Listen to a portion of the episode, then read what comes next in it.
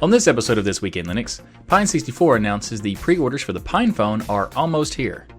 AMD announces their latest Threadripper and Ryzen 9 CPUs. We've got the results from the OpenSUSE name change vote.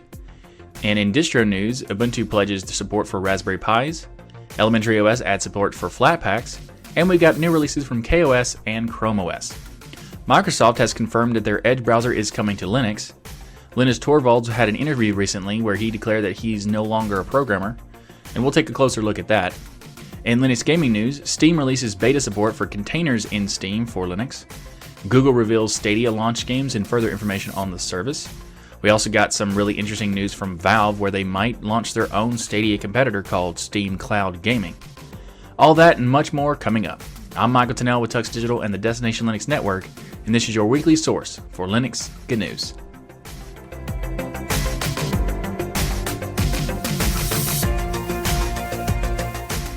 This episode of This Week in Linux is sponsored by DigitalOcean. DigitalOcean offers the simplest, most developer-friendly cloud platform.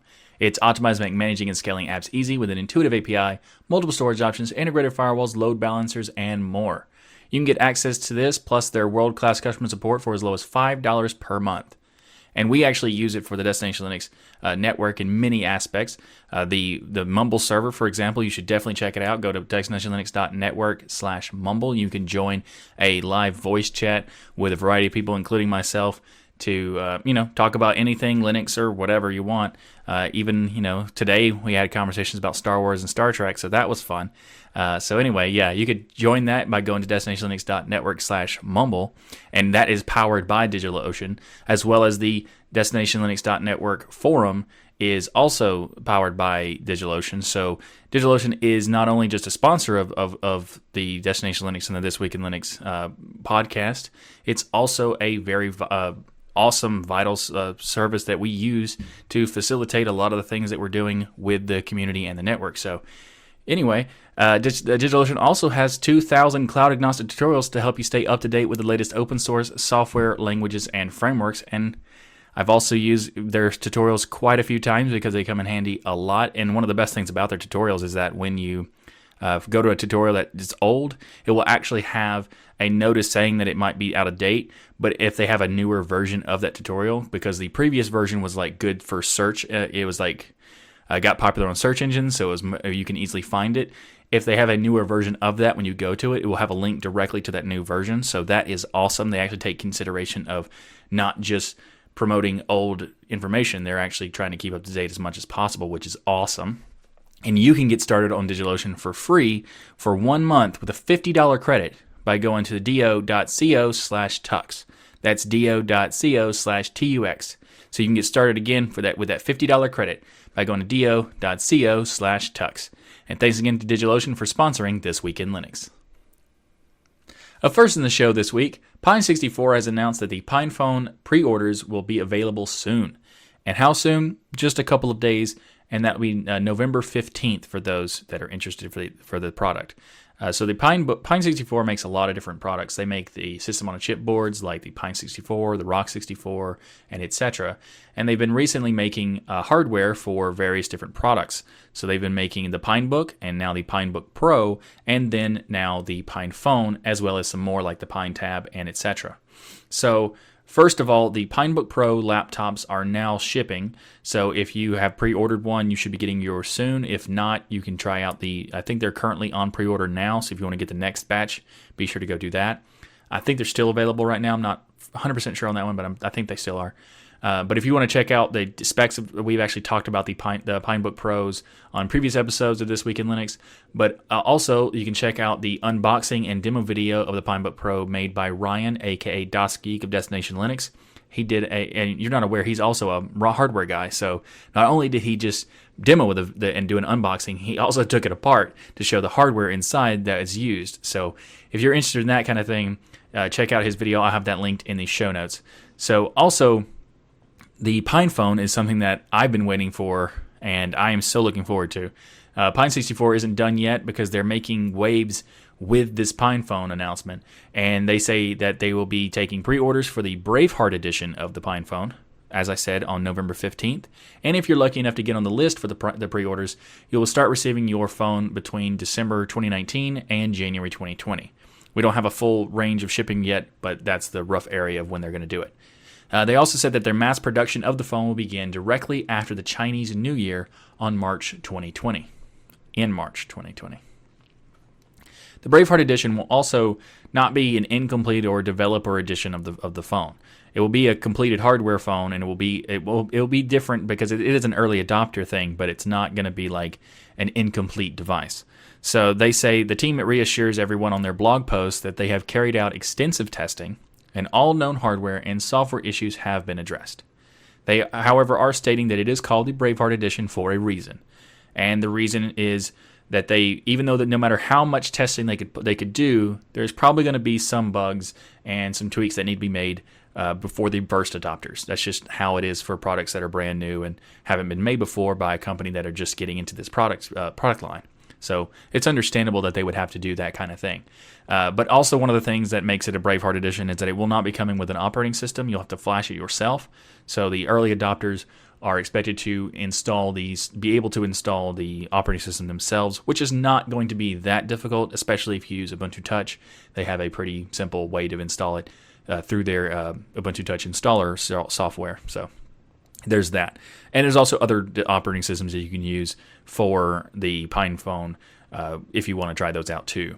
But so I can't wait to check it out, because I definitely will be getting, if I can get on the list, of course, I'll be getting the Braveheart, because I am super excited and I don't want to wait for the one in March. So anyway, they've also made available the schematics for the phone, so you can get a look at an idea of how the entire device operates, which is very, very nice. So they're open and like as much as they possibly can with not only the transparency of how they're doing everything, but also like the hardware that they can, the schematics, the software that they're going to be using, and all that stuff. It's not a fully open source hardware phone because it's not really possible due to like regulations and certifications that are required and all this other stuff. But it is a really cool device, and I can't wait. So I'm going to get to give you a little bit of the specs that's going to be on this phone if you're interested. If you're not, feel free to jump to the next piece where I talk about the Pine Tab. But if you're interested in the PinePhone, it's going to have an all-winter A64 quad-core system on a chip with Mali 400 GPU. It's going to have 2 gigs of RAM that are LPDDR3 RAM. It's going to have a LCD screen that has resolution of 1440 by 720 with an 18 by 9 aspect ratio and a 5.9-inch screen. It'll have a bootable micro SD slot as well, and 16 gigs of eMMC onboard storage. It will have an HD of digital video out support. It's going to have a USB Type-C connector, which is ridiculous for like it's really nice to see that they're having like modern hardware connecting points because that USB Type-C makes it possible to have power, data, and video through that particular port. They also are going to have 802.11 BGN Wi-Fi, as well as 4.0 Bluetooth, GPS, GPS-A, and GLONASS for the GPS satellite stuff. They're also going to have a RGB status LED that you can have for customization depending on the operating system potentially. It's going to have a selfie and a main camera. It's going to have a 2-megapixel for the selfie camera and a 5-megapixel for the back camera. So like it's not going to have like it's not a flagship, right? It's going to have all the stuff that's necessary for the best benefits of a smartphone, like an accelerometer, a gyro, a proximity sensor, a compass, barometer sensor, all kinds of stuff. But it's not going to have the like highest quality, high-end flagship style stuff like the camera. And you'll notice that a 5-megapixel camera is not a huge camera these days, but it's also a very, very, very cheap phone. It's only a $150 phone. That's right, $150 will get you a 2 gig of RAM, quad-core, all-winter A64 chip phone with a 720 display and USB Type-C. It's ridiculous. And it's also going to be using a Linux operating system on it. Right now, it doesn't. Braveheart's not going to have one, but we'll see what happens with the next one, which operating system they decide to choose. But I can't wait. And it's going to have one of those rare things nowadays in phones, a headphone jack, which is fantastic. So I'm looking forward to trying it out. I can't wait. But also in their blog post, they announced something else. Now, they actually did already make an update to this, so I'll just let you know. But the Pine Tab, in their blog post, they asked that they wanted to find out feedback from consumers to see if they were interested to get a early adopter batch for the Pine Tab. Now, this is probably going to have no operating system as well, because the same way that the Braveheart is doing it.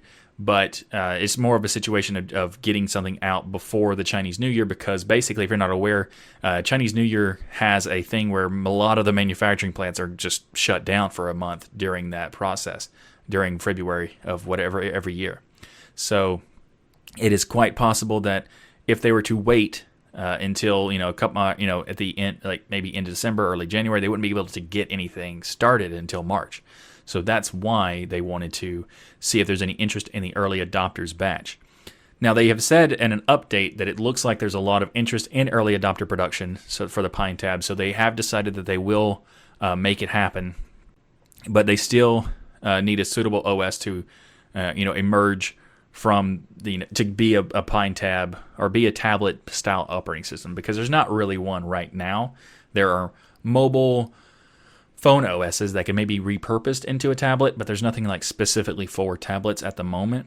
And they say that we hope the news of the production that is now being underway will help make this happen and give some incentive to the projects the mobile operating system projects to make a tablet version, hopefully.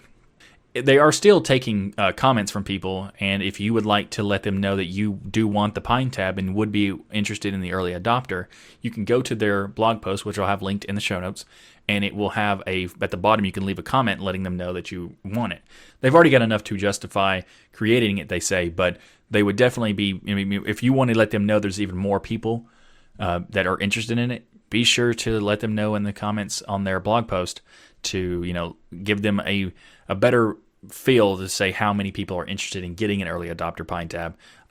For example, I'm one of them, and I haven't been able to make a comment yet, but I will do that right after this show. So yeah, if you're interested in checking out, I've linked in the show notes to this blog post, which has the information about the PinePhone, Pinebook Pro, and the Pine Tab, as well as the Pine Time, which is a smartwatch that Pine's making. So I'm super excited, and let's get to the next topic. Next in the show is AMD has announced the latest Threadripper and Ryzen CPUs. So AMD decided that they weren't quite done yet, and because they didn't have enough, excitement this year already, so they decided to make even more hardware and unveil their next Threadrippers. So this is a ridiculous thing. And just for context, I have upgraded to the 2700X.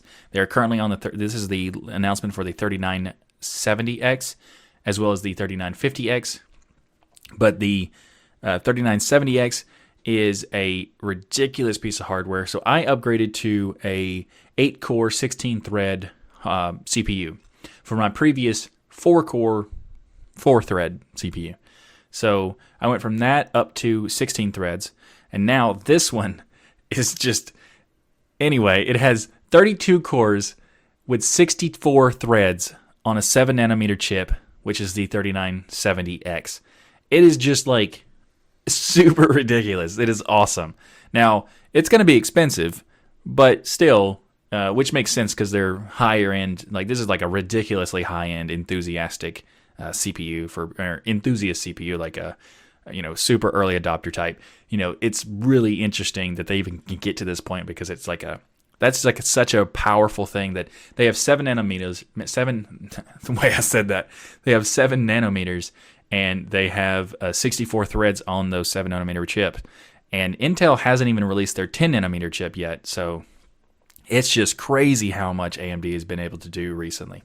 But we're not going to go into super in-depth on this particular topic because I'm not really a hardware guy. As you might have noticed in previous episodes, I don't really talk super deep about hardware, but I really like hardware, just not that knowledgeable about that. So instead, I will let you know how in the latest episode of Destination Linux, which is episode 147, we go in much more depth into this particular news because Ryan is very much a hardware guy, so he covers this very in depth. So if you're interested in learning more about this particular announcement for the new Ryzen 9 and Threadrippers, be sure to check out that episode, which is episode 147, and I'll have a link to it in the show notes. It's going to come out probably a little while after this episode comes out, but no more than like a day or so, so be sure to check it out. It's definitely going to be worth it. Up next in the show this week, OpenSUSE has announced their results for the vote on whether they're going to change the name of the project or not, and that is to not change it. So if you're not aware, previous episodes of this Week in Linux, we talked about the potential that they were considering changing the name of the project, and they were doing that for a variety of reasons. One, they have less requirements from SUSE because of the trademark control that they have to have. Legally binding, they have to. SUSE has to enforce trademark rules and stuff. And then also there's things about like they could do a foundation separate from the SUSE company and that kind of thing. So that's why they were considering it. But they have voted, and the process for voting has ended with a result of 225 people against the name change and 42 people for it. Now, this is interesting because they got 42 people for it, and 42 is the ultimate answer to the ultimate question, so that should basically just make sure that it totally gets changed then, right? I know that, okay, that was a lame joke, but I'm going to leave it in. Up next in the show, Ubuntu has announced something pretty interesting in that they will have official support for the Raspberry Pi 4. So we've actually seen other flavors like Ubuntu Mate that have been working hard on having support for Raspberry Pi and other ARM-based devices like GDP Pocket and some other stuff. And this is really interesting because now Canonical has announced that they are officially going to support the Raspberry Pi 4. Now, I'm not sure if it's going to be a support for just Ubuntu proper, or is it going to be like an official support for like all of the flavors or anything. We don't know exactly how that's going to work, but the potential of making it easier to support it is really interesting for all the flavors, but they're going to have it support on Ubuntu itself for the Ubuntu Core and Ubuntu Server for having existing and upcoming boards that are going to have support for that. So this is really interesting because Raspberry Pi is essentially a really easily accessible platform, as well as a platform used for innovations because it's so cheap. You can do all kinds of different things and test with it, and you can also reuse it in so many ways. So it's very powerful, the fact that they came out, and they've been around for so long. They've actually provided a lot of different testing and new proving grounds for small hardware, and having Ubuntu on that hardware has a lot of potential as well. And it's also worth noting that the current 1910 has a bug on the Raspberry Pi 4 that blocks USB ports, but they are working on that, making a workaround for that. So, even if you do decide to try it right now, you might have some issues, but that will be addressed in the future. So this should lead to more positive things for the Pi and potentially for getting more apps for using an ARM-based architecture, because ARM is a pretty powerful architecture these days. And unfortunately, there's some applications that are not available on ARM. Quite a few, actually, but not as many as you would think. It's not like there's a situation where you have 64-bit and 32-bit. Previous version, when 64-bit came out, there was like not that many things that were 64-bit, and it was like 32-bit stayed around for a very long time, and it's still technically around now. But ARM isn't really a replacement for x86. It's more of like a low-powered, lightweight type of architecture. But at the same time, it has this weird issue where each ARM processor, ARM device is specifically requiring building for that version. So every new version of ARM has to have new applications built for it. So, it's a weird situation, but there has been a lot of work done on ARM-based applications in the past, and maybe having Ubuntu supporting ARM going forward would make that even more likely people to make application builds for ARM. So anyway, I think this is pretty cool. Let me know what you think in the comments below or on the Destination Linux forum by going to destinationlinux.network and clicking on the forum link to join. Up next in the show is a really interesting thing from the Elementary OS team, and they have added Flatpak support. Now, there's some kind of nuance here, but you can install Flatpaks directly from the distribution's store, the App Center. to handle situations where a single app is available for multiple sources like Flatpak, repo, the App Center, etc. Apps listing now will have a drop-down source menu, so you can choose which one you want, depending if you want Flatpak or if you want like from the App Center itself or from the repo. So this is pretty interesting. Now there are doing some things that are kind of odd, but at the same time, I also sort of get it to a point. But we'll get to that in a second. So updates to Flatpaks will be installed through the App Center as well, and they'll be listed and distributed alongside the regular system and app updates in the App Center. Flatpak support in Elementary OS is now available by default, but support for FlatHub is not. So this is kind of weird because FlatHub is sort of official and sort of not official. It's hard to say because they're not very specific about what is supported. So Flatpak will promote the FlatHub, will promote Flatpaks, but they don't say it's an officially supported repo by the Flatpak team. So in some ways it's considered third party, in some ways it's not. So it's weird because a centralized repo for these universal apps is fundamentally important. That's why the Flatpak is existing, but because it's not like super specific, it seems that's why the Elementary team decided not to include it by default. So you have support for Flatpaks, but you can't install anything from the App Center without having a repo for Flatpaks there. So their solution to this was to install a Flatpak that you download from like a Flatpak, it's a .flatpak ref file, like reference file. And this will take the file from FlatHub. You download the file from FlatHub, and then you use their application they created called Sideload.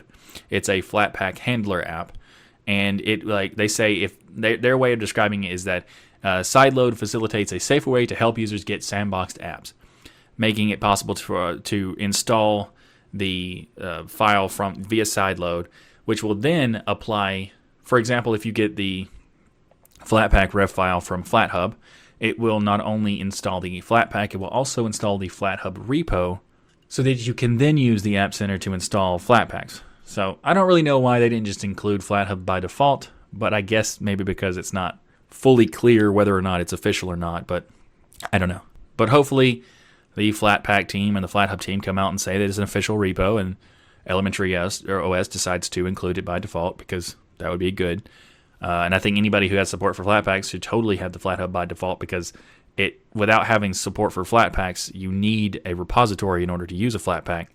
Well, not really, but to get updates for sure. So you have the FlatHub, which is the most commonly used Flatpak repo. So one of the things that it's kind of problematic, though, is that when you install something with the Sideload app, it will say, it'll give you like a warning that says something about, are you sure you want to install this untrusted app? And this is an issue because it's saying that something's untrusted is kind of conveying a message that people shouldn't use it.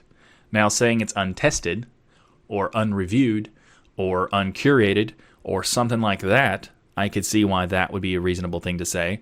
But saying untrusted is kind of problematic. And I know that's a little splitting hairs type of situation, but it is kind of problematic because it conveys a message that maybe they shouldn't do it, because it's, you know, it's kind of like a scary message, you know, are you sure you want to do this? You know, that kind of thing.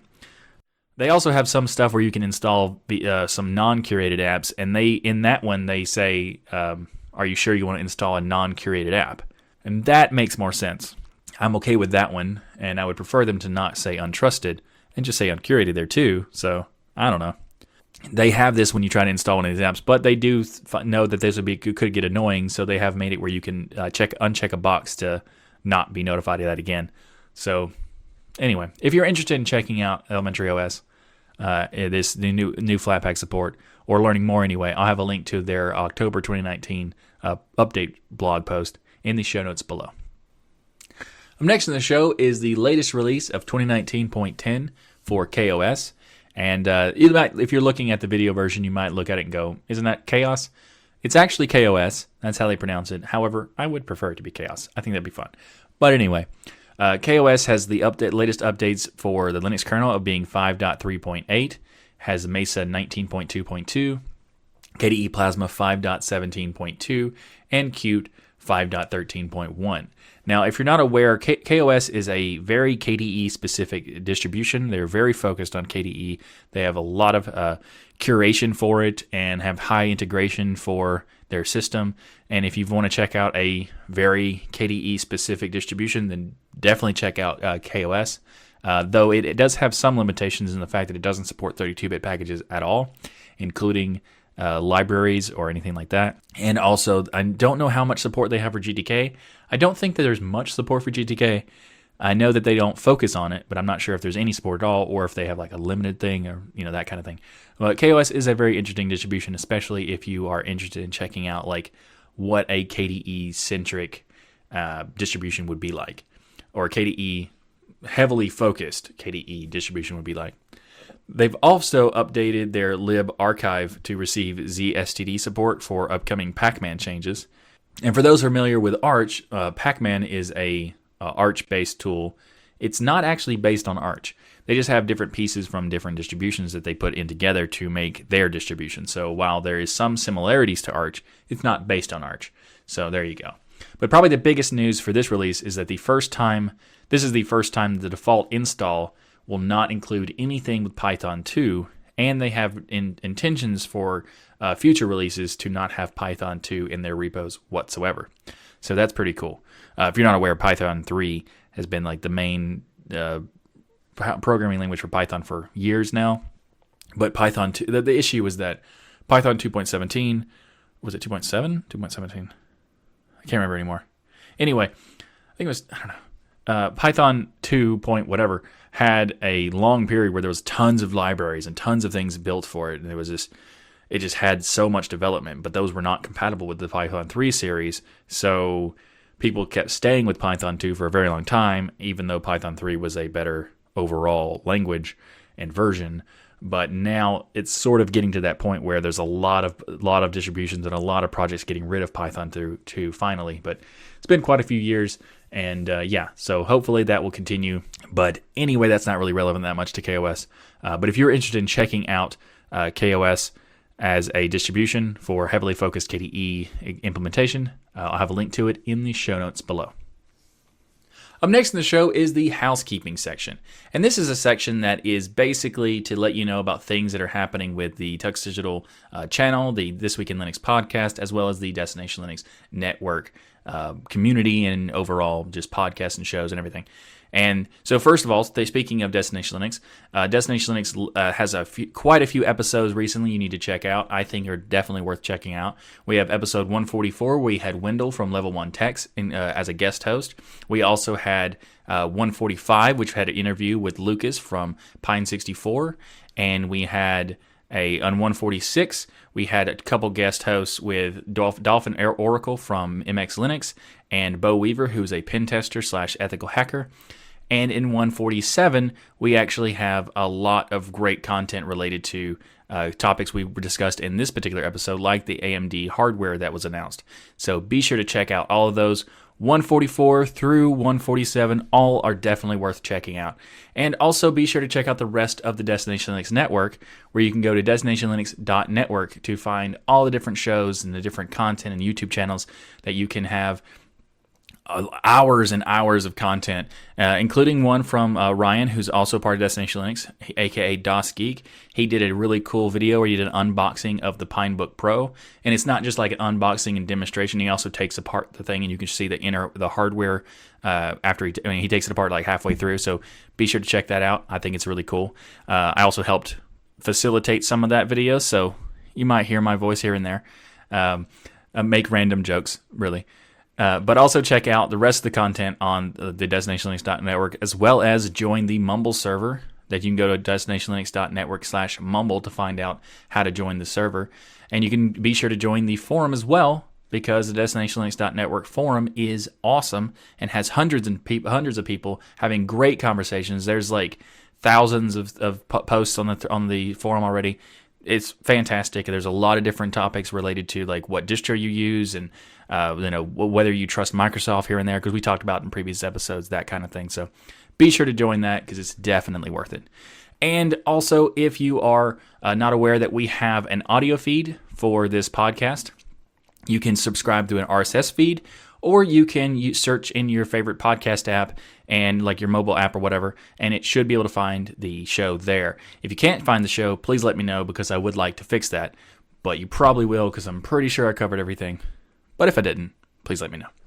So also, there's a segment index that is a part of that audio feed as well as the regular YouTube video. You can look in the description and have timestamps for it, and you can just click to different topics to whatever you want to cover, whatever one you watch in whatever order you want to watch. But be sure to watch all of it because it is a good show. I might be a little biased on that, but I think it's a pretty good show. So anyway, if you'd like to check out some other stuff, we just recently launched some new merch.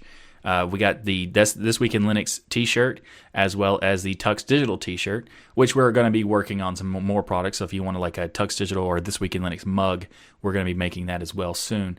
So if you want to find out more about that and check out all the different stuff, that you can go to destinationlinux.network/store to see all the different items that we have, including the DLN launch shirt and hoodies, which are really cool because it's kind of like a concert tour style t-shirt where it has the Destination Linux logo in the front, and in the back has all the different logos for all the different content related to DLN. Really cool shirt. I really like it. And it's also going to be only available for a limited time because it's a launch shirt. So as soon as we are out of the launch, we're going to be discontinuing that, for, well, basically, I guess forever. You never know, but that's the intent. So anyway, if you'd like to check that out, go to destinationlinux.network/store, and you can find it there. So yeah, let's get to the rest of the show. Up next in the show is a really interesting thing, and that is Linus Torvalds in a recent interview / conversation / keynote thing at a conference said that he's no longer a programmer. He says, "I don't know coding at all anymore. Most of the time I write is in my emails, so if somebody sends me a patch, I reply with pseudocode. I'm so used to editing patches now, I sometimes edit patches and send out the patch without having ever tested it. I literally wrote it in the mail and say, I think this is how it should be done, but this is what I do. I'm not a programmer." So this is a pretty interesting thing for him to say, and the interviewer also thought the same. So he says, "So what is your job?" And Linus responded that, "I read and write a lot of email. My job really is, in the end, is to say no. Somebody has to say no to this patch or that pull request or whatever. And because developers know that if they do something that I'll say no to, they do a better job of writing the code." And in some ways, and during the interview, he also said something like he sometimes felt like he has, he's had imposter syndrome before. And this is pretty interesting because, with the exception of the desktop, Linux runs pretty much everything in the world now. But Linus says what makes him happy is that Git is not that it's taking over the world or has taken over the world. It's that we all have self-doubt and we all think, are we actually any good? And one of the self-doubts I had with Linux was it was just a re-implementation of Unix. So can I give you something that isn't just a better version of something else? And Git proved to me that I can. Having two projects that made a big splash means that I am not just a one-trick pony. So for someone to have created a project like Linux, like creating such a vastly important project, to have imposter syndrome is pretty interesting. And it is, I understand why you'd have that because you're like, am I just this one person who just made this one thing and got lucky that I made something important like that? Or could I do it again? And then he did with Git, because Git has pretty much become the dominant software versioning system pretty much everywhere. There's even companies devoted to it specifically because of this project, like GitHub. GitHub was purchased by Microsoft, and for a lot of money, and it was created because Git existed. Same thing with GitLab. Well, not the purchase by Microsoft part, but GitLab exists because Git exists, which Linus Torvalds created. He doesn't work on it anymore, but the whole project, the Git project, was started by Linus. So while Linus may not consider himself a programmer anymore, he has given the world two of the largest projects ever. So I'd say even though he isn't programming these days, he is certainly in the Programmer Hall of Fame. That doesn't exist, actually. I don't think the Programmer Hall of Fame exists. But it should, and he should probably be the first inductee. So if you'd like to read the article at ZDNet, I'll have a link to it in the show notes below. Up next in the show is Chrome OS 78 has been released. Now, I'm not really a fan of Google or Chrome. Or Chrome OS. But they are doing something that's pretty interesting I want to talk about. So first of all, they've improved their Linux support, which is the support for Linux apps on Chrome OS, which is pretty interesting in itself. But they've also announced that they're going to have support for virtual desktops, or they do have support for their virtual desktops now. You can, in their quote, they say that you can create now up to 4 separate workspaces, virtual desks, as they call it virtual desks instead of virtual desktops because Google has to be different or whatever. And they said they're focusing on these virtual desks are for focusing on a single project or for quickly switching between multiple sets of windows. Create your first desk by opening the overview and tapping new desk button. So this is interesting, not because they're doing anything innovative. This is not innovative at all. They've virtual desktops have been around for decades now. I'm pretty sure Linux was the first one to have, or the first operating system to have, virtual desktops. Where exactly they came from, I'm not sure, but they've been around for a very long time. Though a lot of them call them workspaces. Like the GTK side of the Linux desktop calls it workspaces, and the Qt side of the Linux desktop calls it virtual desktops. Why there's a difference between the two, I don't know. But virtual desktops is also what Microsoft Windows calls it, as well as the Mac OS calls it virtual desktops too. So, whatever. So this is interesting because they added this feature, and also they did it pretty well. So they did a kind of an interesting approach of doing it, where they did something where it's like an overview style. So instead of just having a virtual desktop workspace thing, they have a top row. In the link in the show notes, you'll see an actual animation of it. But in the top, there'll be a row of all the workspaces, and you can click and make new workspaces. Well, up to 4 anyway. And then it has a nice display of the windows inside of the workspace that you're currently looking at. So if you switch to a workspace, it will have those windows in that layout as well, similar to how the GNOME overview works, except instead of having the workspaces on the side, it has it on the top. And what's interesting about this is that I found a project on GitHub that is similar to that for KDE Plasma, which has very similar to how the Chrome OS is doing it with the workspaces on the top and then the overview of the windows underneath that. But anyway, that's not necessarily relevant exactly to this topic, so we'll move on to the next pieces. And they say that Chrome OS 78 promises support for saving and restoring backups of your Linux files and apps locally on external storage or in the cloud to the Google Drive account if you want to do that. GPU support enabled by default is now available for a crisp, lower latency experience. So, if you have Chrome OS or a Chromebook and you want to update, this might be worth checking out because the virtual desktops would be pretty interesting for a Chromium or a Chrome-based system. So, there you go. I'll have a link to it in the show notes below for Chrome OS 78. Up next in the show, Microsoft has announced that they have confirmed the Edge browser is coming to Linux. So good news for everyone who's been waiting on the Edge browser or whatever. Okay. So luckily, though, for Linux users, we already pretty much always have a Firefox or Chromium out of the box on whatever distribution you're using. So you don't need to have Edge for the typical reason that people have Edge, which is to download and install Firefox. So, yeah. But if you want Edge for some reason, that's going to be coming to Linux, which is great. You know, I'm actually glad in some cases because web developers who prefer to use Linux will now be able to have pretty much every browser that they want to use with the Edge browser coming to Linux, and also being possible to use virtual machines for Safari and that kind of thing. So it is pretty interesting in that sense. But other than that, I guess if somebody wants Edge, I don't know.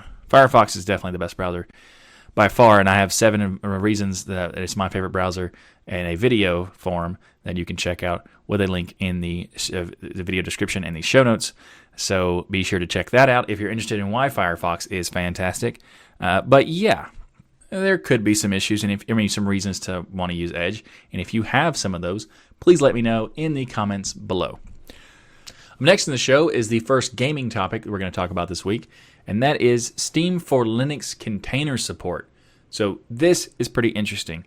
Valve has basically introduced something this week called for their latest Steam Linux client, but it's in the beta version.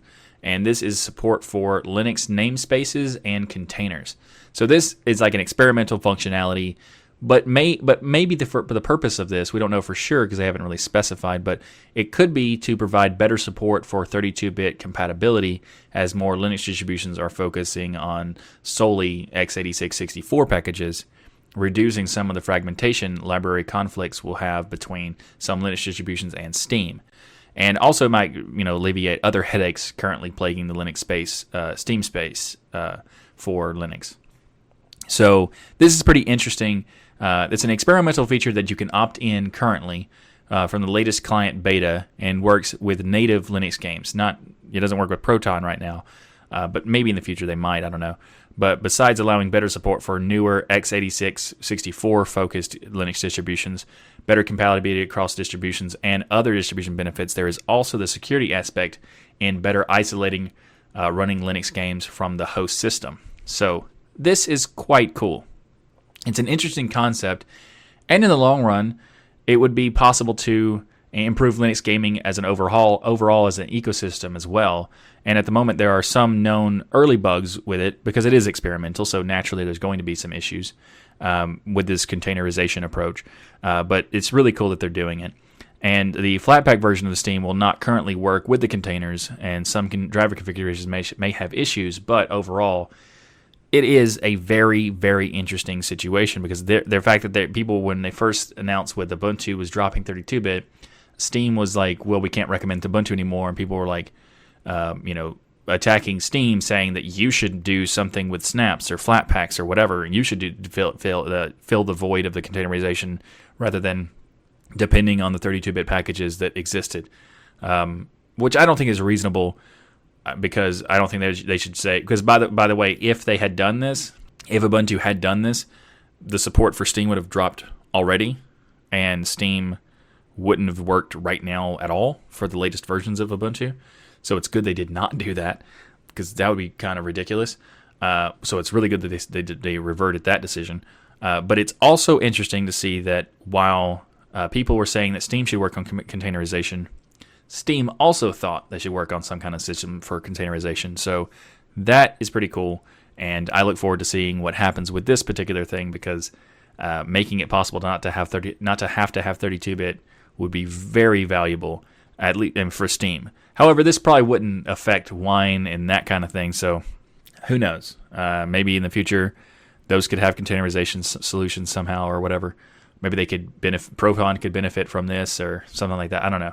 But either way, this is pretty interesting to see what happens. And I'll have a link to their post on their forum as well as the Gaming on Linux article related to this in the show notes below. Next in the show, Google has revealed the launch games for Google Stadia. And these are 12 games. Yes, only 12 games. And these games are Assassin's Creed Odyssey, Destiny 2, GYLT, whatever that is, Just Dance 2020, oh yeah, Kine, Mortal Kombat 11, Red Dead Redemption 2, Thumper, and two Tomb Raiders with Rise of the Tomb Raider and Shadow of the Tomb Raider, and lastly, Samurai Showdown. Samurai? Did I say Samurai? Anyway, Samurai Showdown. Only title you get included in the Google Stadia Pro subscription would be the Destiny 2 game and all others that you have to pay for, probably the full $60 price. And if you stop paying for Stadia Pro, you will lose access to any of the free games, in this case Destiny 2, as well as, you know, the other games in the future that you get for free if you sign up for them. You will only be able to keep the games that you've paid for normally. So if you have Google Stadia and you pay for a game, you could use those games for that service for free, but you have to pay for those games individually.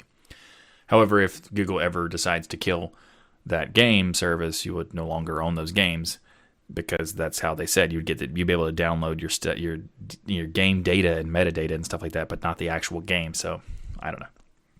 So Google has said more games will be coming before 2019, and that's like Borderlands 3, Darksiders Genesis, Dragon Ball, Xenoverse 2, and more.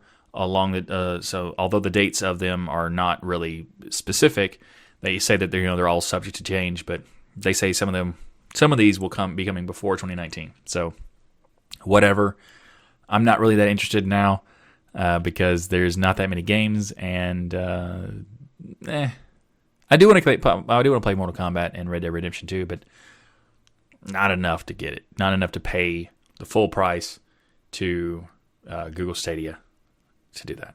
So anyway, let's move on to the next topic, which is much, much more interesting and somewhat related. Actually, very related.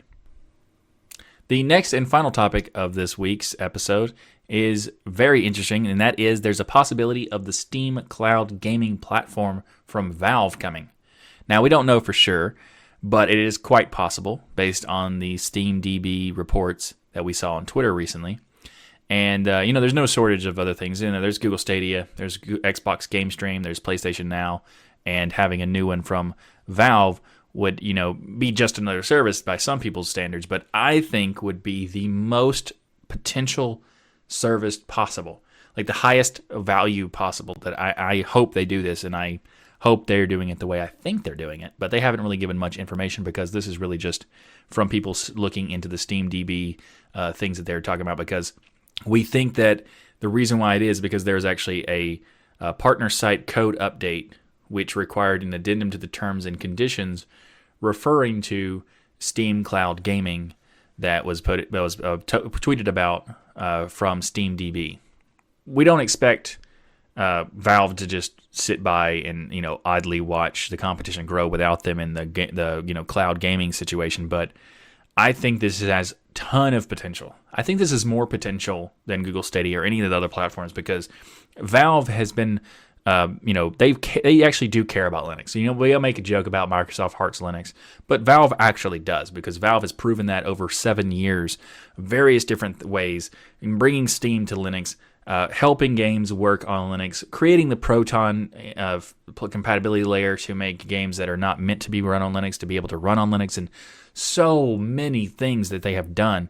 Valve has been a huge impact on the Linux world in the past few years, the past 7 years or so.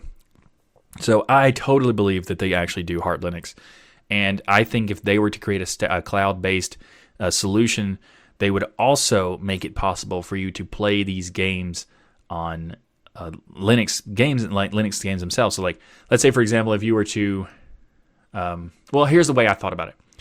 I think that if Valve were to do what I hope they do, this would be a massive shift in destroying Google Stadia and all these other things. So one of the best arguments for Google Stadia and all these things is that you could use underpowered hardware to play these games, because there's a lot of people who have certain laptops or they want to use a mobile device or whatever, but they want to play these games but they don't have the way to facilitate playing those games and a reasonable price. They can't upgrade their machine to a big beefy, massive, super huge Threadripper or new Ryzen CPUs and stuff, or the big the Radeon GPUs and stuff like that. They couldn't afford those things, and which is understandable. So there's the value in the cloud gaming there. However, what I hope Valve does, if they do this, this is still speculation, but hopefully they do, is that they create this streaming service that allows people to do that with lower end hardware, but then they can upgrade their hardware to when they finally can get their the big beefy machines that can actually play these games directly. They would allow you to purchase the game in full like you normally would on Valve or Steam or in the Steam service, and then download that game to your computer and play it directly. Now that would be huge, because the biggest issue with Google Stadia is that you don't really even own those games. They're on their services and you can't download those games. You're paying the full price, but you still don't technically own those games. Whereas in Steam, when you buy a game, you can download it and play it whether you're online or not, depending on the structure of the game. So there's a lot of potential there that if they were to create a streaming cloud service, allowing you to play the game on their servers, and then when you have the ability to upgrade your hardware to be able to download those games and play them directly, that would be amazing. So I hope that's what they do, and because they're so, devoted to Linux, I think there's a possibility that they might even have exclusive game titles or whatever that they will. I don't think they will have exclusives because Steam's not like that. But if they were to have exclusives, I think that if they were to do that, they would actually make it possible for Linux users to be a part of that exclusive. because Valve has shown many, many times that they do care. And yeah, I hope they make this, and I hope they compete against Google. So I'm excited about this, and it's just a rumor right now, really. So thanks for watching this episode of This Week in Linux. If you like what I do here on the show, please like that smash button and be sure to subscribe. And also be sure to click that, well, actually ring the bell, whatever. You know what I mean. Click the bell so you get notifications on when I make a new video or a new episode of this podcast. And if you'd like to support the Tux Digital channel, we have multiple ways you can contribute via PayPal, Patreon, sponsors, and many others. You can learn more by going to tuxdigital.com/contribute. Or you can order the Linux is Everywhere t-shirt by going to tuxdigital.com/LinuxEverywhere. Or if you're in Europe, you can go to tuxdigital.com/LinuxEverywhereEU for shipping inside of Europe. And we also have ways to contribute without any cost to you by using our affiliate links. You can find links for places like Amazon, Private Internet Access, Humble Bundle, and many more by going to tuxdigital.com/affiliates. And if you'd like some more podcasting goodness from me, then check out the latest episode of Destination Linux, as I'm a co-host of that show. And also be sure to go to destinationlinux.network to find out all the other shows that are part of the network as well, including the destinationlinux.network/store, where you can find more content and more merchandise and more stuff related to Destination Linux Network and the podcasts and shows and YouTube channels that are connected to it, including this one. Like there is a This Week in Linux shirt in the Destination Linux store that is not available on Tux Digital. It's actually unavailable in the Destination Linux Network store. So destinationlinux.network/store if you'd like to check that one out. Thanks again for watching. I'm Michael Tennell with Tux Digital. And as always, keep using, learning, and enjoying Linux.